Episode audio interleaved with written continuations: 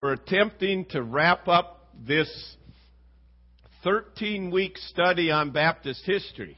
You say 13 week, man, it seems like a lot. It has been a lot longer, but originally it was going to, weeks. originally it was going to be 13 weeks, and um, so Mark's got a little bit he's going to present here, but then after that, I want you uh, to be prepared. What has um, how has God challenged you, or what has He um, enlightened you on in regard throughout this study that um, has been a challenge to you? Or um, if you have any questions too that that we've uh, created or left unanswered, um, we can't promise to answer them, but we can listen to them any rate. And um, guarantee so, more questions than answers. Right. Right. Because as Mark said, there is no limit to what we don't know.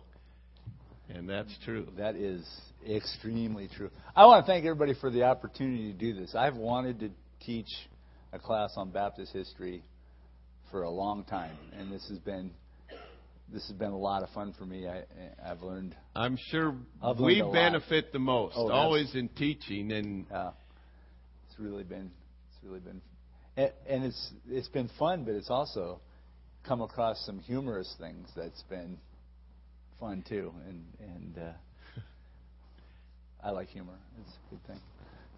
That's Grady good. Nutt, the great Baptist preacher slash comedian. You guys remember Grady Nutt? Anybody remember him? He was the Baptist preacher on Hee Haw. Remember that? Seriously, he said, "Who? No, nobody remembers Hee Haw." I, okay, okay. Do you remember remember the Baptist preacher Grady Nutt? He uh, died in a plane crash a long time ago, but he said he said humor is God's hand on the shoulder of a hurting world. And and there's been a lot of humor in Christian and church. Anyway, speaking of humor, no, this is not a joke, but to put up the slide about the um, Baptist groups uh, we we can't get along with anybody, um, and so we have a tendency to, you know, I don't know. It, it it reminds me a lot of my mom's side of the family. we uh, sure I brought it along this time, uh, and. Uh, That's not it. I just wanted to show you this list, of, and this is not even a complete list, of different Baptist uh, groups and conventions, not counting the uh, huge number of, of independent Baptist churches that there are. And um, it, Baptists are, are funny how, how uh, I mean, I don't think there's anybody like Baptists as far as as you meet meet somebody and say, yeah, you know, are, are you a Christian? Yeah. Are, are you uh, are you um, an evangelical? Yeah. Are you a are you a Baptist? Yeah. Are you and you go down the line and you get down to everything. Are you like you know? Are you a, are you a independent Baptist? Yeah. Are you a fundamentalist? Yeah. Are you that? Are you King James only? No. Are you heretic? You know, burn in hell. And uh, and this is just I mean this is a list. Just every one of those little underscores gives you a new list of some of the different Baptist uh, denomination or groups or associations, conventions that we have out there. And some of them are real small, but uh, most of them have, you know, hundreds of churches involved with them. And, and, uh, and like I say, that doesn't even count the many, many independent Baptist churches here in Sheraton. There are two independent Baptist churches. And um, it's it, it, to me, to me, I just found this really fascinating to just look at this, and and some of them, I mean, for instance, Landmark Baptists. Um, Landmark Baptists, correct me if I'm wrong on this, are ones who believe that you have to be baptized by somebody who was baptized, who was uh, baptized by somebody who was baptized, who was baptized by all the way back. It's got to be one of the apostles. Am I right? Mm-hmm. Or one of the disciples. That that's the only legitimate baptisms is if it's a direct line, which, which uh, I read about that and I said, hmm. So I called the wife of the pastor who um, baptized me, and the pastor was dead, and um, he and I said, "Who baptized him?" I have no idea. Okay, so uh, you know, just my my line cut off at right there, uh, at me. And Brother John was old, but I don't think he was old enough to be one of the disciples. And uh, he was probably knew him, but I don't think he was one of them. Uh, he was Daniel Marshall were like this. Is that right? Okay. Did they use the word uh, landmark in their in the okay? I don't, I don't know how current. Go ahead, throw in anything you want here. Because we're going to be out of time. We're going to be out of material. And, no. Okay. well, that's it. Now you, no.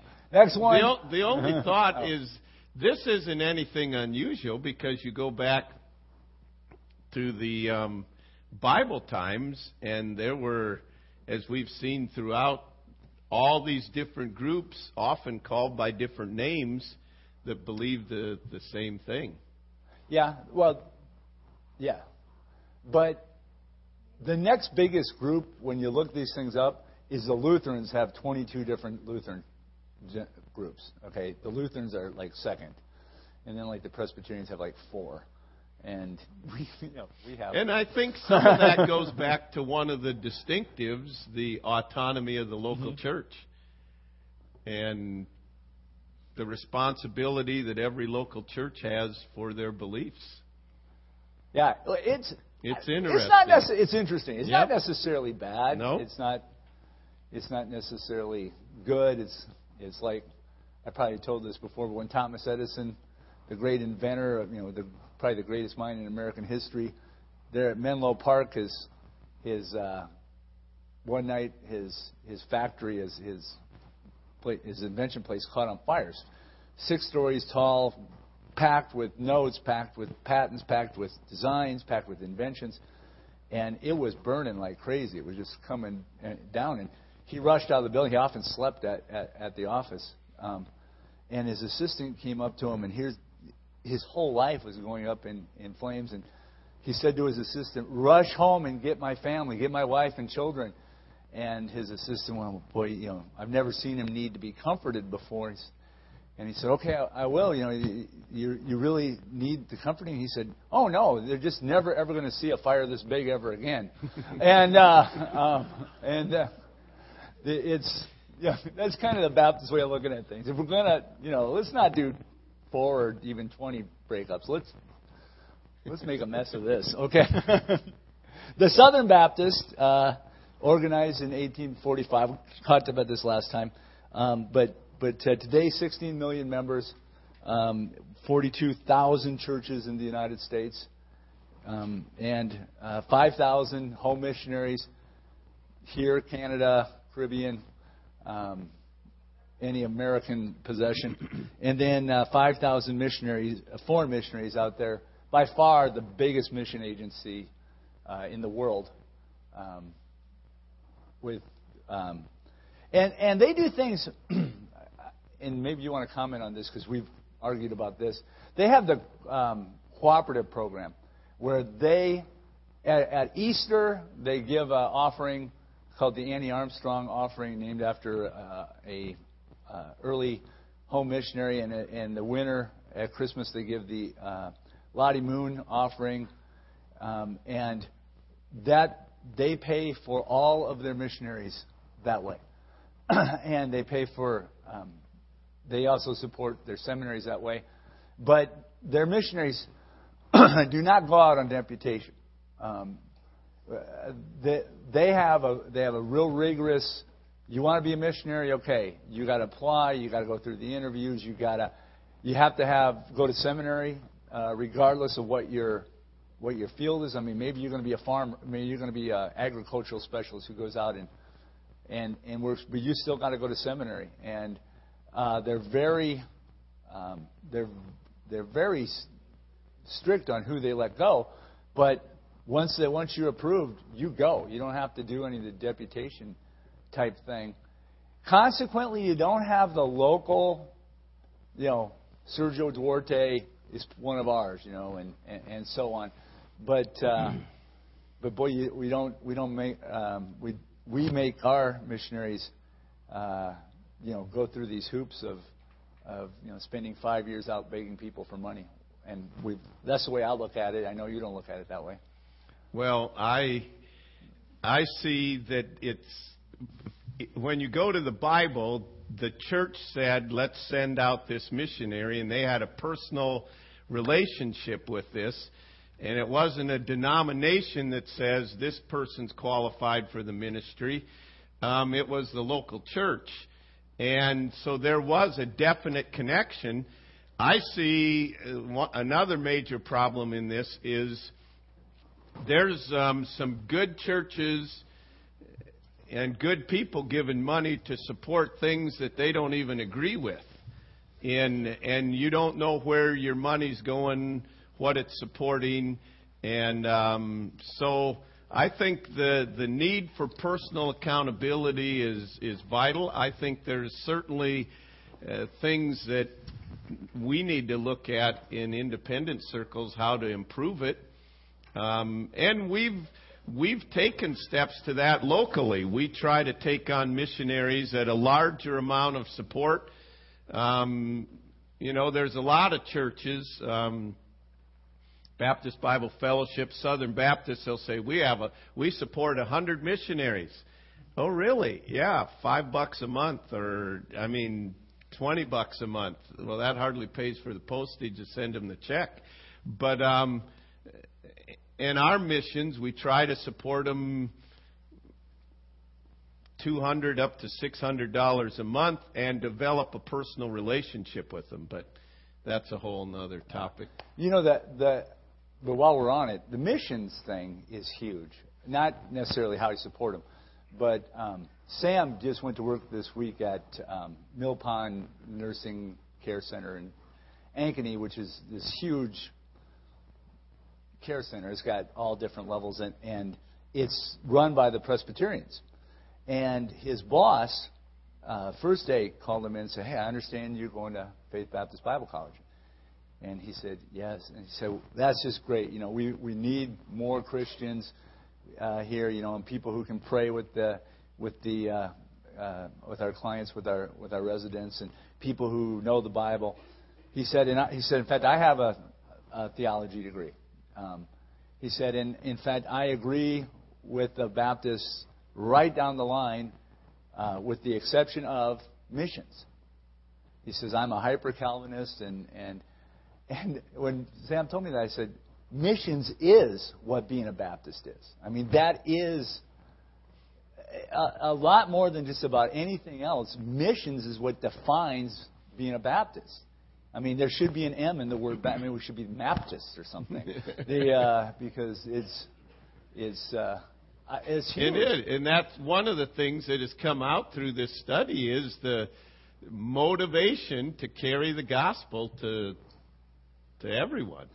Uh, Josh, next one, please. The uh, just some of the big names that you may or may not have heard of in uh, Southern Baptist: Lottie Moon, J.B. Tidwell, E.Y. Mullins, and Albert Mohler. I've mentioned Albert Mohler to you a lot.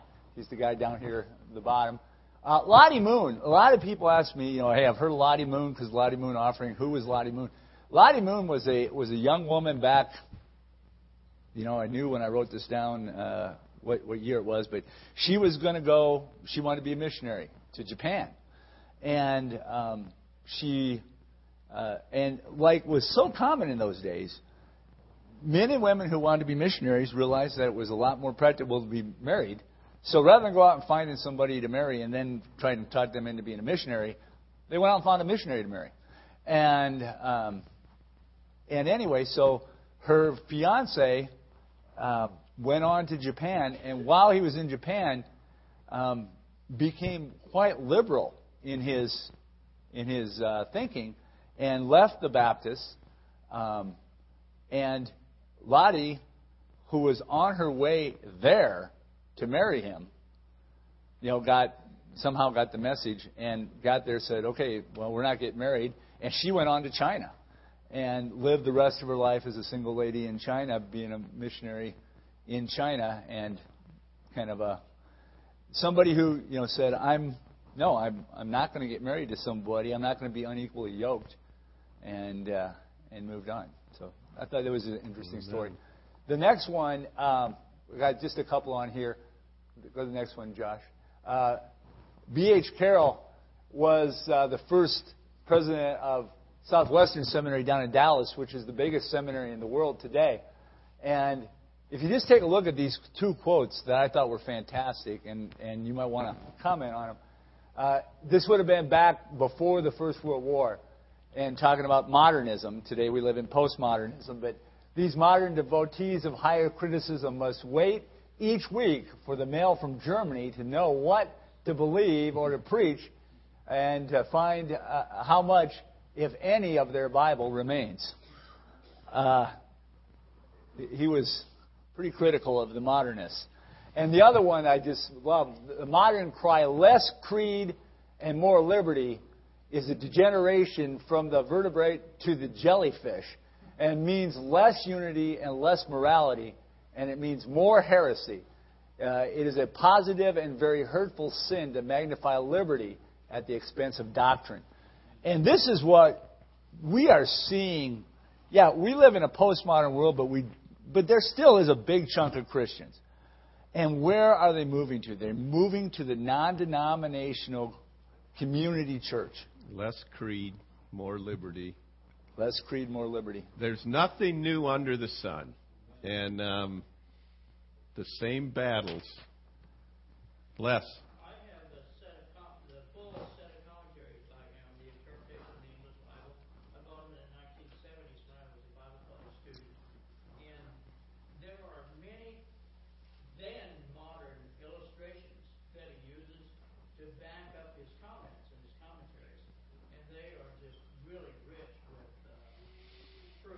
Yeah. Didn't he write the Trail of Blood too? No, that was uh, C. Um, uh, C. H. Carroll or C.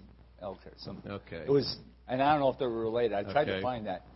Yeah, I mean this guy. This guy is genius. Uh, next one, then uh, George W. Truett uh, became pastor while he was a student at Baylor there at East Waco, and then went on to be the pastor at First, Bap- First Baptist of Dallas, which is a huge uh, church, but not just huge in numbers, but this is First Baptist is one of the most fundamental churches in the in the Southern Baptist Convention, and, and always has been, and uh, a lot because of him. Uh, 47 years he was the he was the primary pastor um, until the day he died. He died as the pastor there, um, and the thing I found interesting, he had so much influence that uh, Woodrow Wilson, a, a, Presbyterian, who, by the way, whose daughter uh, was the one who brought the Baha'i cult to the United States, um, uh, named, named uh, Truett as uh, the national chaplain to all uh, military forces in World War One, all U.S. forces in World War One, and you know was a real official, not just you know, we talk about somebody being America's pastor. No, I mean, he really was appointed. You are America's pastor. Um, Northern Baptist Convention. Jump in with any of these you want. Um, organized in uh, 1907, um, and they became. Go ahead to the next one. They became the American Baptist churches, which were or the American Baptist Convention, which is today the American Baptist Churches USA. And they did that so that they wouldn't be thought of just as regional the way the Southern Baptists tend to be thought of as regional. Um, hundreds of of uh, American Baptist missionaries. I believe didn't Gary didn't Gary Bennett originally, originally go to Japan yep. as an yep. American Baptist? Um, um, and left that because of as your last point there, it's one of the most liberal conventions in Baptist circles today. In fact, uh, now we're not talking liberal like the Northern Presbyterians, but we are talking more liberal than a lot of other Protestant denominations. The Southern Presbyterians would be much more conservative than you know, uh, D. James Kennedy and people like that are way more conservative than the American Baptists. American Baptists embrace uh, um, um, female pastors. Um, the American Baptists have debated um, homosexuality uh, with the clergy and stuff. They di- they haven't done anything with it, but they've debated it. And that was a key point, my understanding, why First Baptist here in town left the American Baptist. Did, did the American Baptists actually approve gay? Uh, I don't, I don't know. I don't know. I know that they're they're definitely moving that way. Next one is the uh, GARBC. Uh, started in 1932. Uh, Robert Ketcham uh, pulled out of the uh, Northern Baptist Convention. Um, today, there's uh, more than a hundred garb churches in Iowa alone, and about 1,300 in the country. Um, you, I don't know if you agree with this state. This church used to be GARBC, and and if if I, I think the character of this church, if we were going to affiliate, if we were going to be affiliated, JRB would, see would probably be the closest to what where we stand on things.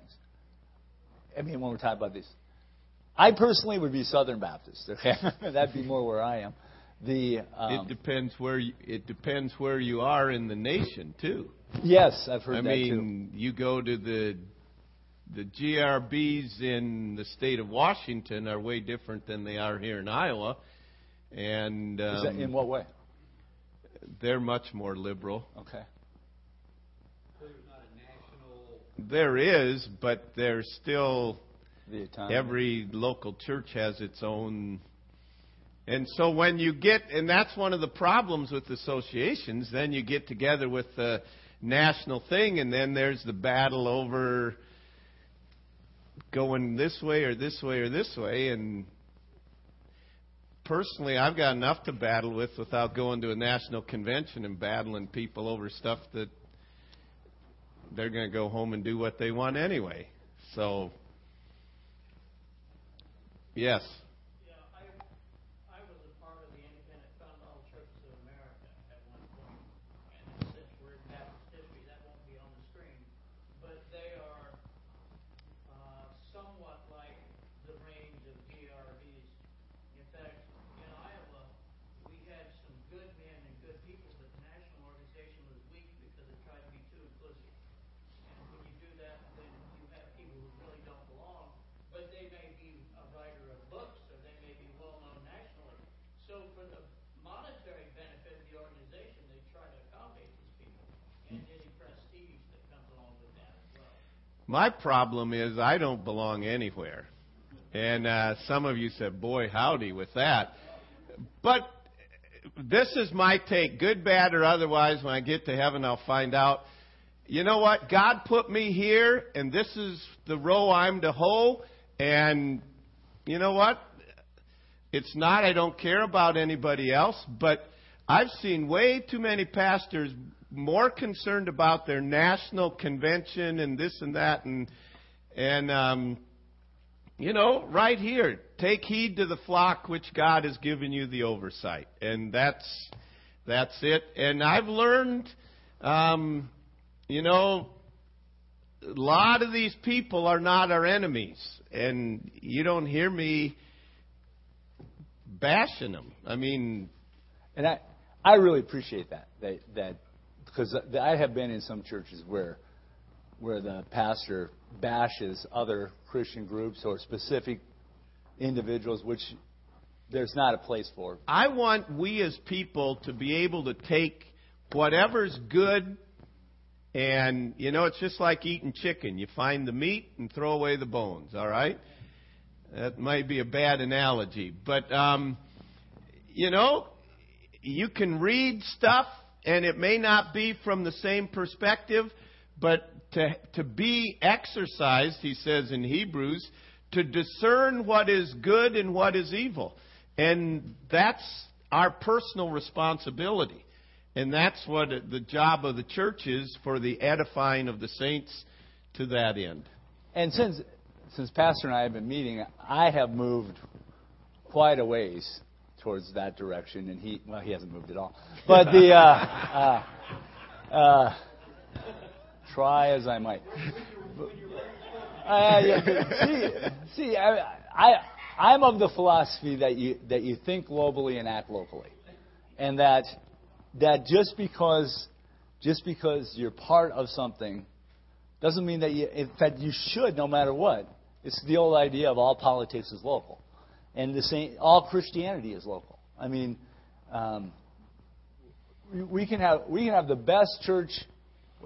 We have the best church right here in Sheraton, and that doesn't mean you're saved. That's You right. know, it's still an indi- and the same is true of you know, you could be part of the Southern Baptist Convention, the you could be part of the the GRBC, the, whatever, and you know you still got to take care of the local church. And if, but my feeling is that you hoe one row and you're not feeding the world. But if you don't do a good job of hoeing that one row, you're not feeding your own family. So it's it. We we have so much fun fighting about things. Uh, hence the battling. He calls it fighting, but I know he'll come around. No. I'm just kidding.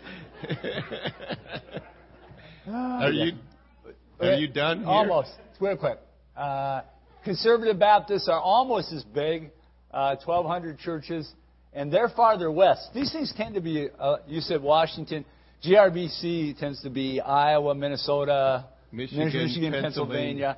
These guys tend to be out west. Those of you who spend any time in Colorado, you've probably come across the Conservative Baptists. When I started in going with my husband, my grandfather was like a father would be to most children. Hear him s- saying, yeah, see there, I told you that. And it, it has been a joy to me to hear how they are connected with Presbyterians. Begin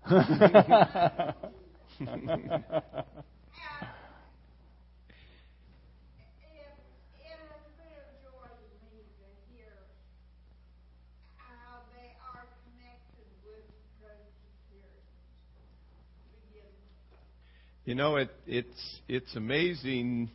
Truth is truth, and as you identify with truth, that is that has to be the common ground.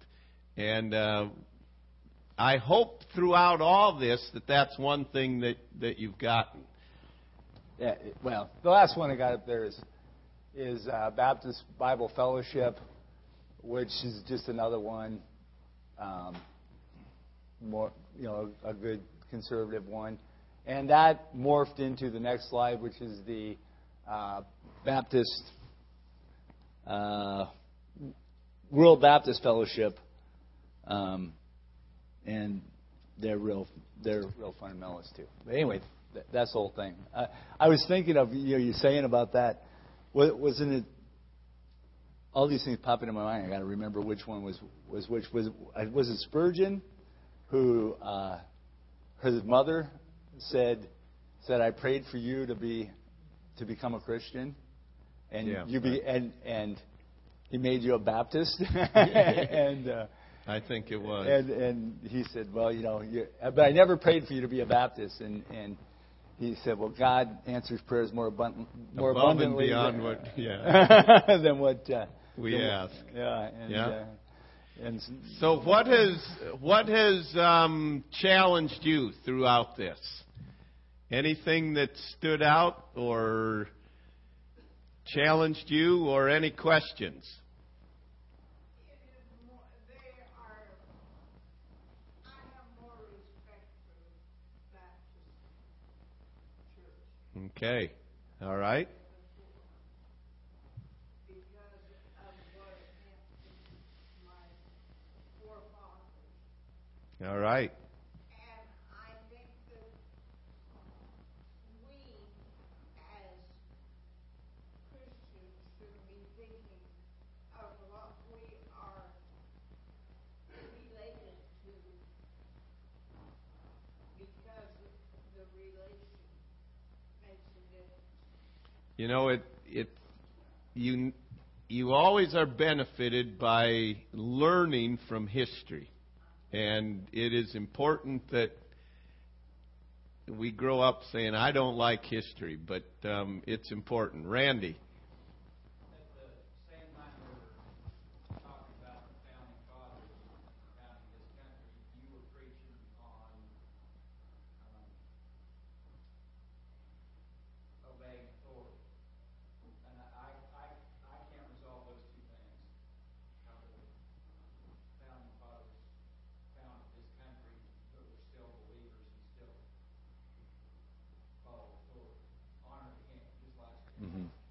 Okay? So your question is how does how does all that fit?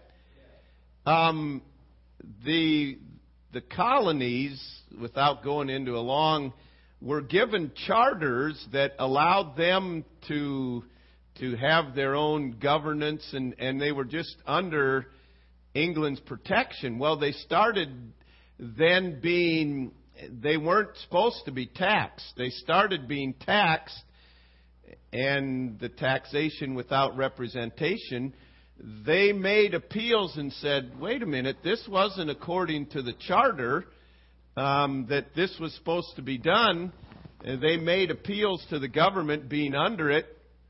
Finally, to the point that the king said, "Just write them off. Consider them as as um, a separate nation, and that's what eventually led. There were the appeals made. Um, it wasn't just an insurrection. We don't like them, and we're moving away, and we'll st- we're going to fight against them. There were appeals made, and then um, kind of left to their own, and they were forced into this to a certain degree. So we call it the American Revolution, and um, and there is that element, but it wasn't like they didn't try to bring peace through through appeals that were made. I'm not real wild about uh, taxation with representation either, though. No. Same thing. Exactly. Throughout, you know, well, since from day one, uh, what God has really laid on my heart through this study was uh, just His sovereignty and how He has used uh, uh, evil people through persecution to spread His gospel throughout the world. You know, and, and that's all due to, to persecution and faithful, faithful men and women who have taken, you know, the gospel with them wherever they went. And that's, you know, just God's sovereignty and the fact that He is in control of, of everything. And that's, you know, that's really encouraging, especially today when we see things going not necessarily the way we want. Hey, God's still in control and and he's at work. Marvin. I noticed that down through the history, God has used specific individuals to, different individuals made such an impression as an individual on what belief was or what they Well, while it seems like we've been teaching this class forever, um, it's there. There have been gaps. You know, and you say, well, since you know Billy Graham was the last one, and and before him maybe Billy Sunday, um, but a gap of a couple of decades is really nothing as far as a, a, a huge leader coming up, and um, I, I don't. I, I think I would argue that, first of all, that that we haven't had much of a gap um, from some of the really great leaders. You know, like you say, Billy Graham, but but Truett and and uh, and others. But but you could also argue that there are that there are some really that there are some that are out there that I'm thinking of. Uh, uh, I'm thinking, of course, I always think of Albert Mohler, but um, who's the guy whose books you always have? Um, Tozer, Piper. Piper. Okay, and I don't always agree with Piper. In fact, I disagree with, but but a leader. But he's out there. Uh, uh, D. James Kennedy. Um, I mean, there, MacArthur. there, there I are mean- there are some big names out there. I think some of it too is in days gone by. Um, well, I'll just say today we have access to everything, so we can, you know, you can listen to whoever you want via the internet. So for one beacon to be shining brighter than everyone else. Um, that that day may be gone, and yet I think I think the thing is, um, one of the things that stood out to me. I was going to mention this near the end, but that God used some some names, but more importantly, God used common people. And it's the little group here and the little group here and this person here that remain faithful to God that has enabled the gospel to be here today. It, it isn't the big names. I mean, in all of history that we've looked at, there haven't been that many what you would call big names. But there's always been local churches. And God said, I, and that's the focus, will build my church. And, uh, you know, we are prone to want to follow a man. And um, God, uh, oftentimes, a big leader raises up and they're gone, and people think, what are we going to do?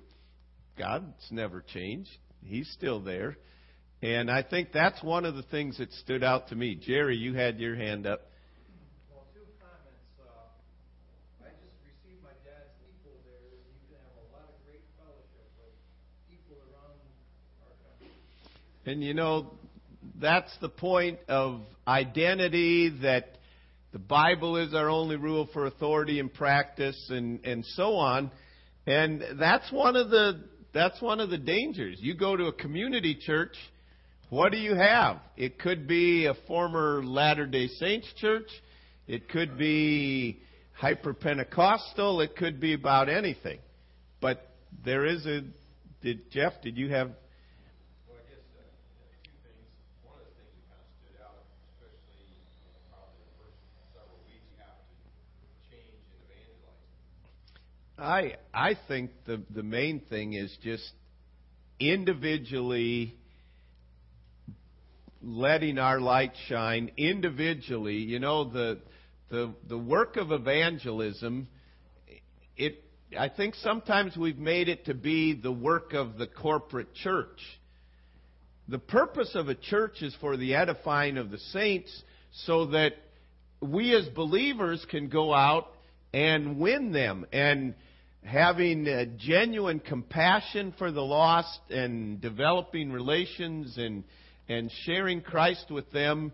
And you know I think sometimes we get the idea man things are bad. I tell you I'm sure glad I'm living now and not in first Peter's day. You know what I'm saying?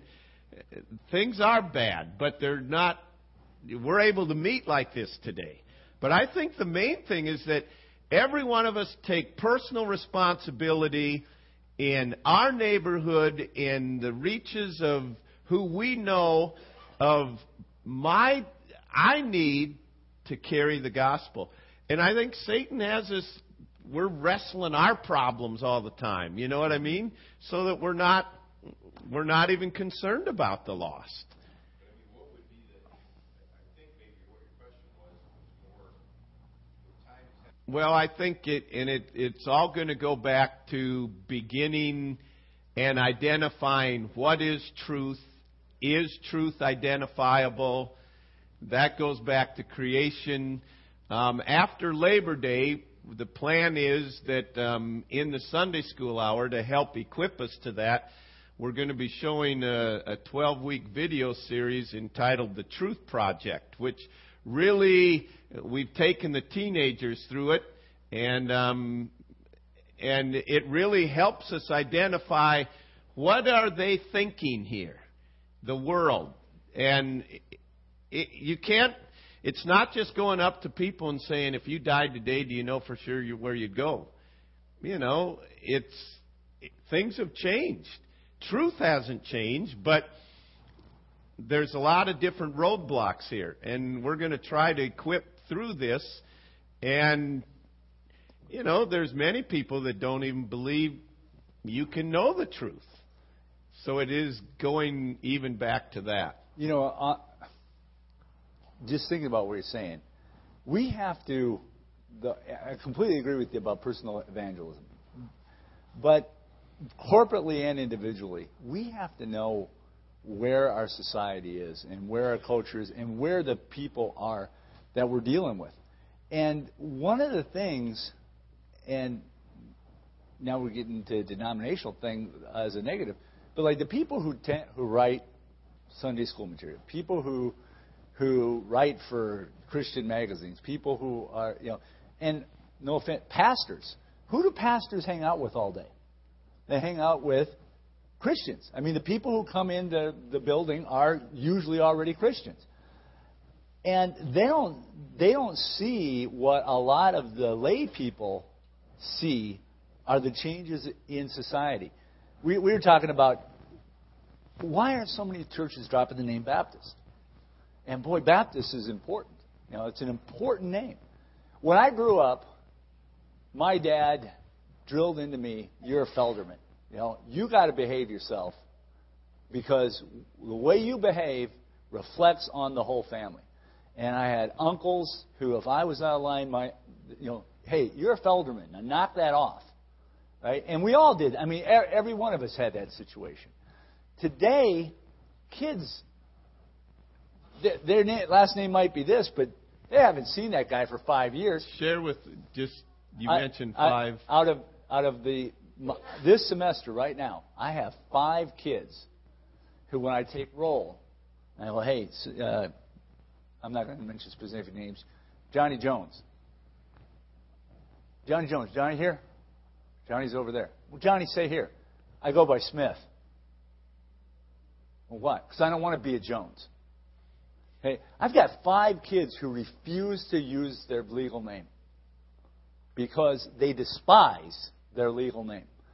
And and so as we get into this type of generation, and a a lot more who who their name means nothing to them, their name means nothing to. Do you think a lot of that though has to do with the status of the family? Absolutely, but Well, he, he, there, there's no. How do you how do you explain to a kid about their heavenly Father when they despise their father or don't know their father or have their father, a stepfather, and a former stepfather, and yeah, or they're living with grandma and grandpa.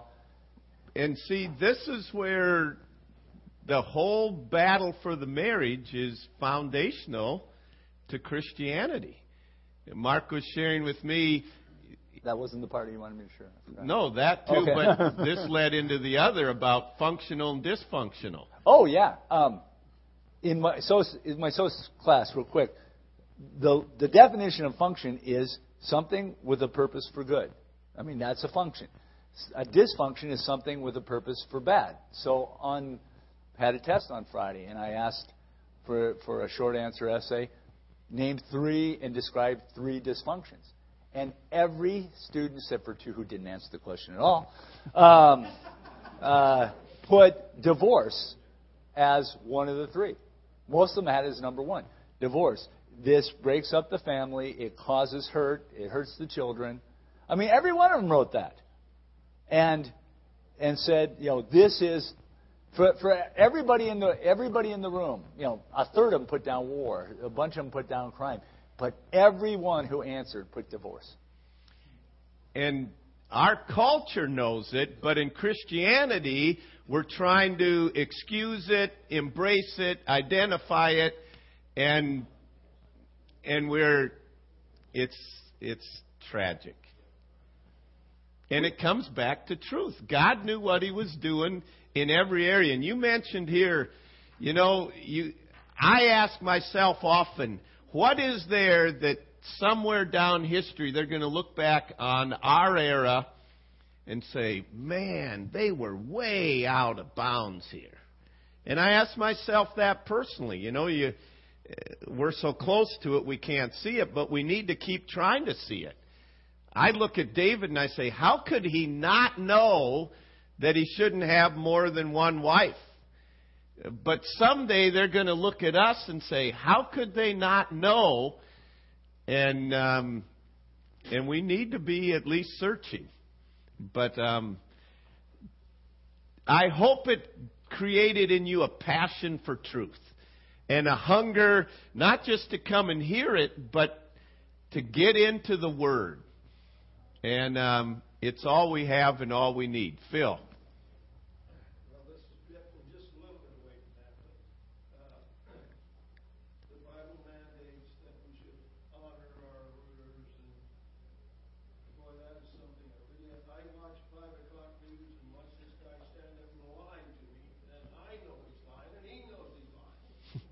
But I have to honor him. We We have to honor the position. We have to honor the authority structure. You don't honor lying. You don't honor. Um, But but it was written. It, that, that was written about Nero. I mean, it was written about people a heck of a lot worse than any of the leaders we have now. And I know we have a tendency to think, yeah, yeah, yeah. Well, so far, yeah. When it comes to my mind, when these guys up there, I think turkey. I don't think, and Yeah. that's not honoring.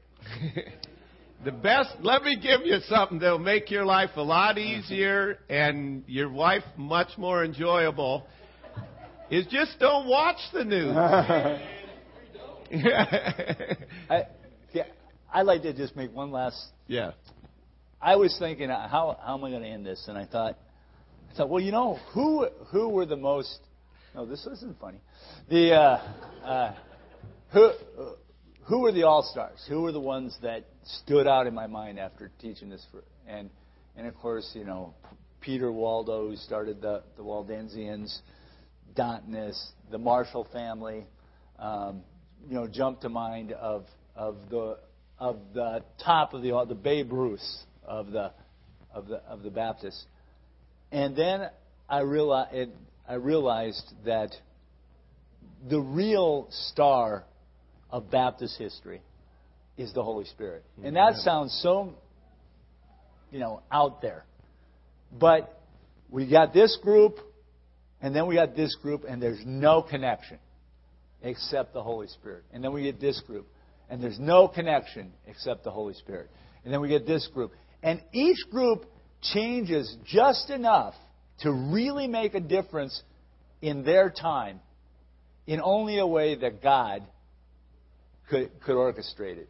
And it's that, and again, sounding really, but I think the hero of Baptist history is the Holy Spirit.